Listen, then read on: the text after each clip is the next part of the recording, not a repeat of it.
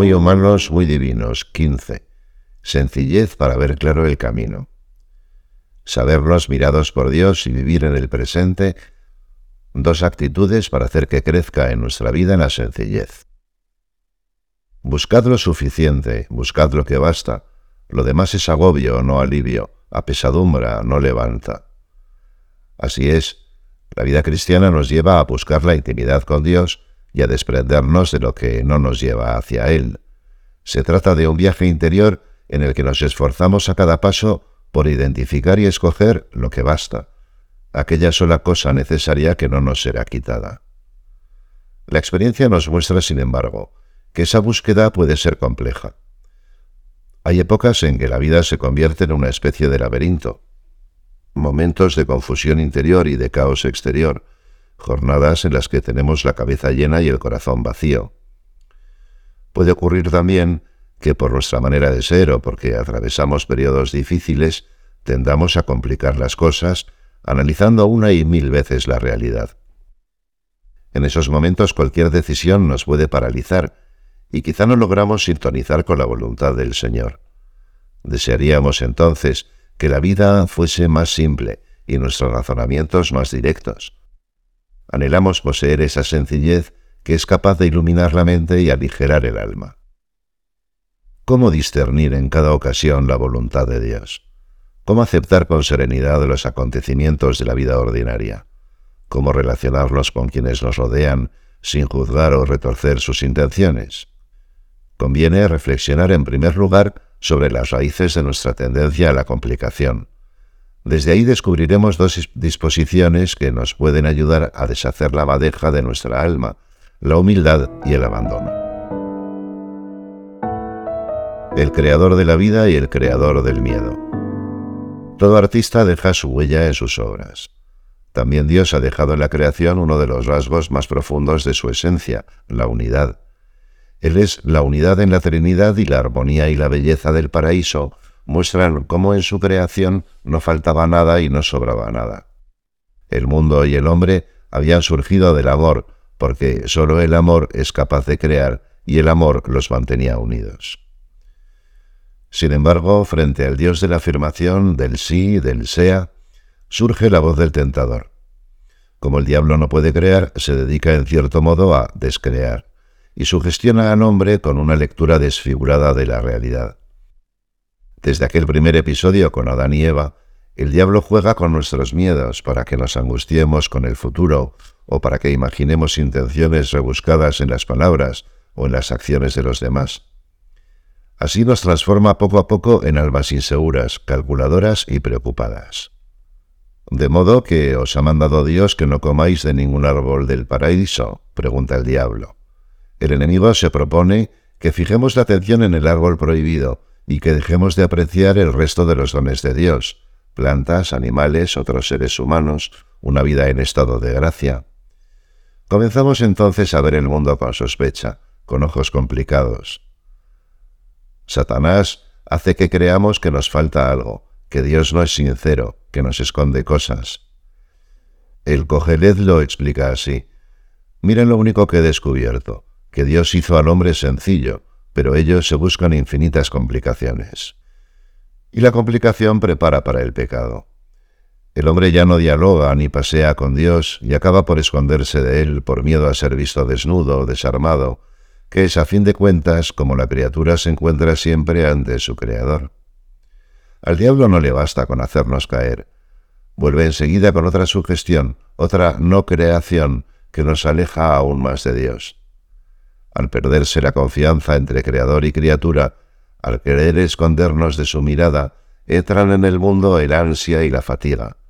El hombre y la mujer viven entonces con temor al futuro. Su corazón termina agotándose y se convierte así en un terreno fértil para la tristeza, esa gran aliada del enemigo. La complicación que el pecado trae consigo nos ha hecho difícil percibir dónde está el bien y tomar decisiones que nos conduzcan a Dios. El libro de los Proverbios lo dice sin rodeos. El de corazón retorcido no encontrará el bien. Pero allanamos la armonía de nuestro pasado junto a Dios.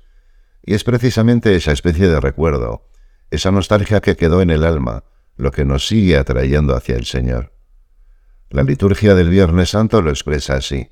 Dios Todopoderoso y Eterno, tú creaste a todos los hombres para que, deseándote siempre, te busquen y cuando te encuentren, descansen en ti. Humildad, sabernos mirados por Dios. Para vernos y para ver el mundo con ojos sencillos, es necesario en primer lugar encontrar nuestro descanso en la mirada de Dios. Sabernos mirados por Él nos da mucha seguridad. Entendemos que Dios nos quiere en nuestra verdad y que todo lo demás tiene una importancia muy relativa.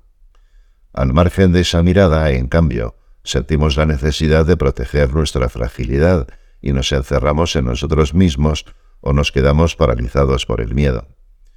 Quien se refugia en esa mirada de amor goza de la serenidad de los sencillos porque no depende de circunstancias que a fin de cuentas escapan a su control. Somos de la verdad, dice San Juan, y en su presencia tranquilizaremos nuestro corazón.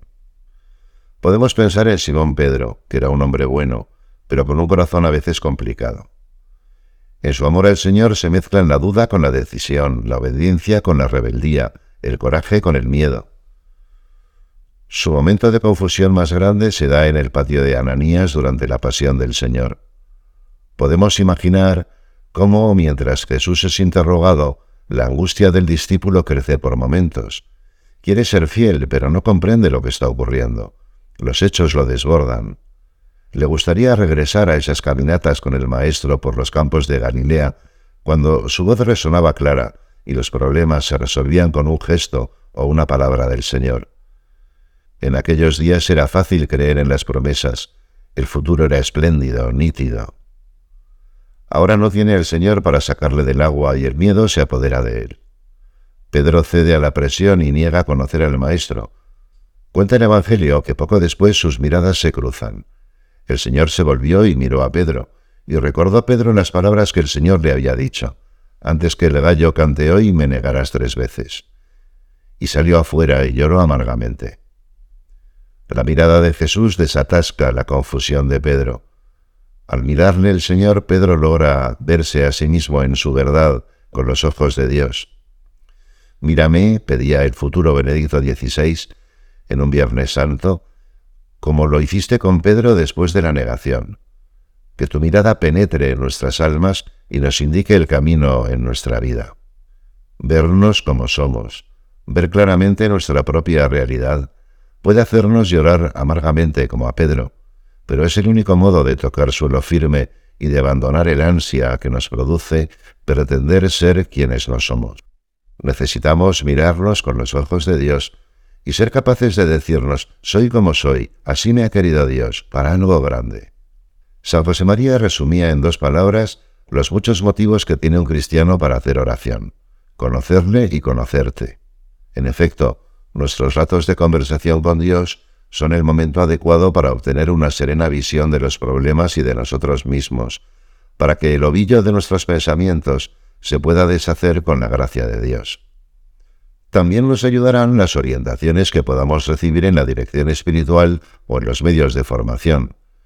Confiar en alguien que nos conoce puede servirnos para descomplicar la realidad y para restar importancia a esa voz interior que se empeña en revolver nuestros pensamientos. De hecho, San José María señalaba cómo el objetivo de la formación cristiana que se ofrece en el Opus Dei es la sencillez. Nuestra estética tiene la sencillez del Evangelio. La complicaríamos si fuéramos complicados, si dejáramos el corazón oscuro. Por eso a veces un primer paso para ganar en sencillez será simplemente acoger con buena disposición un consejo y ver en la presencia de Dios cómo ponerlo en práctica. Abandono. Ahora es el tiempo del amor. La dificultad para abandonarse en Dios puede tener muchas causas. Un cierto complejo de inferioridad, una autoestima débil, la dificultad para convivir con los propios errores. Por otro lado, el ritmo de trabajo actual tiende a complicar la vida y en ocasiones el carácter. Al poder hacer más cosas cada día, las decisiones que tenemos que tomar aumentan. Las prioridades no siempre se presentan con una claridad neta. La competitividad social nos pone presión e introduce ambiciones que acaban pesando en el alma. Desearíamos vivir una vida sencilla, pero la realidad es demasiado complicada para permitírnoslo. Ante este panorama, San José María nos invita a ocuparnos del presente, que es el kairos, el tiempo oportuno de nuestra santidad. Al fin y al cabo, el ahora es el único tiempo en el que podemos recibir la gracia de Dios. Pórtate bien ahora, sin acordarte de ayer que ya pasó, y sin preocuparte de mañana que no sabes si llegará para ti. En efecto, el pasado o el futuro pueden acabar convirtiéndose en pesos que nos impiden discernir claramente la voluntad del Señor. Él mismo nos dice, no os preocupéis por el mañana, porque el mañana traerá su propia preocupación. A cada día le basta su contrariedad. Concentrarnos en una tarea sin detenernos excesivamente a valorar qué pensarán los demás o qué efectos tendrá en nuestra vida, nos ayudará a enfocar nuestra voluntad y a sacar mayor partido de nuestros talentos.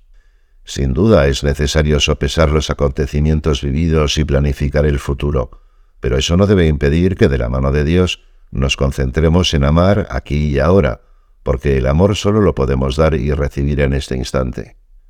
Cuando se presenta por primera vez a los apóstoles con su cuerpo glorioso, el Señor resucitado percibe su agitación. ¿Por qué os asustáis y por qué admitís esos pensamientos en vuestros corazones? Mirad mis manos y mis pies, soy yo mismo. Los acontecimientos que sus discípulos han vivido en los días pasados entran en colisión con lo que ven. El escándalo de la pasión pesa aún demasiado en sus corazones. Si quien tienen delante es verdaderamente Jesús, de repente el futuro se abre de par en par. Son tantas las emociones que el Señor tiene que devolverlos al presente con una amigable pregunta. ¿Tenéis aquí algo de comer? Jesús vuelve sobre una escena tantas veces vivida, cuando se sentaban juntos a comer, y eso saca a sus discípulos de la confusión. De igual modo, empeñarnos por servir a los demás en lo concreto y por desarrollar con esmero y por amor las ocupaciones de la vida ordinaria, abandonando en Dios aquellos problemas que escapan a nuestro control, será el modo más habitual de evitar enredarnos en la confusión y de volvernos cada vez más sencillos como palomas.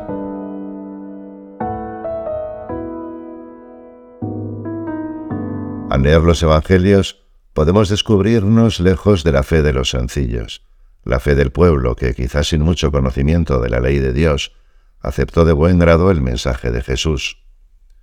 Esa aceptación sencilla de la palabra del Señor puede contrastar con nuestra dificultad para confiar en Él. Quizá la nuestra sea más bien a veces la fe de los complicados. Con todo, Dios no deja de invitarnos en cada instante a recuperar esa armonía perdida, esa sencillez que es como la sal de la perfección. Necesitamos ver con claridad el camino de vuelta a casa, al paraíso. Por la vía de la sencillez nos elevaremos por encima de los problemas con la ligereza que da el amor. Llevados por la gracia, lograremos contemplar la realidad con los ojos de Dios.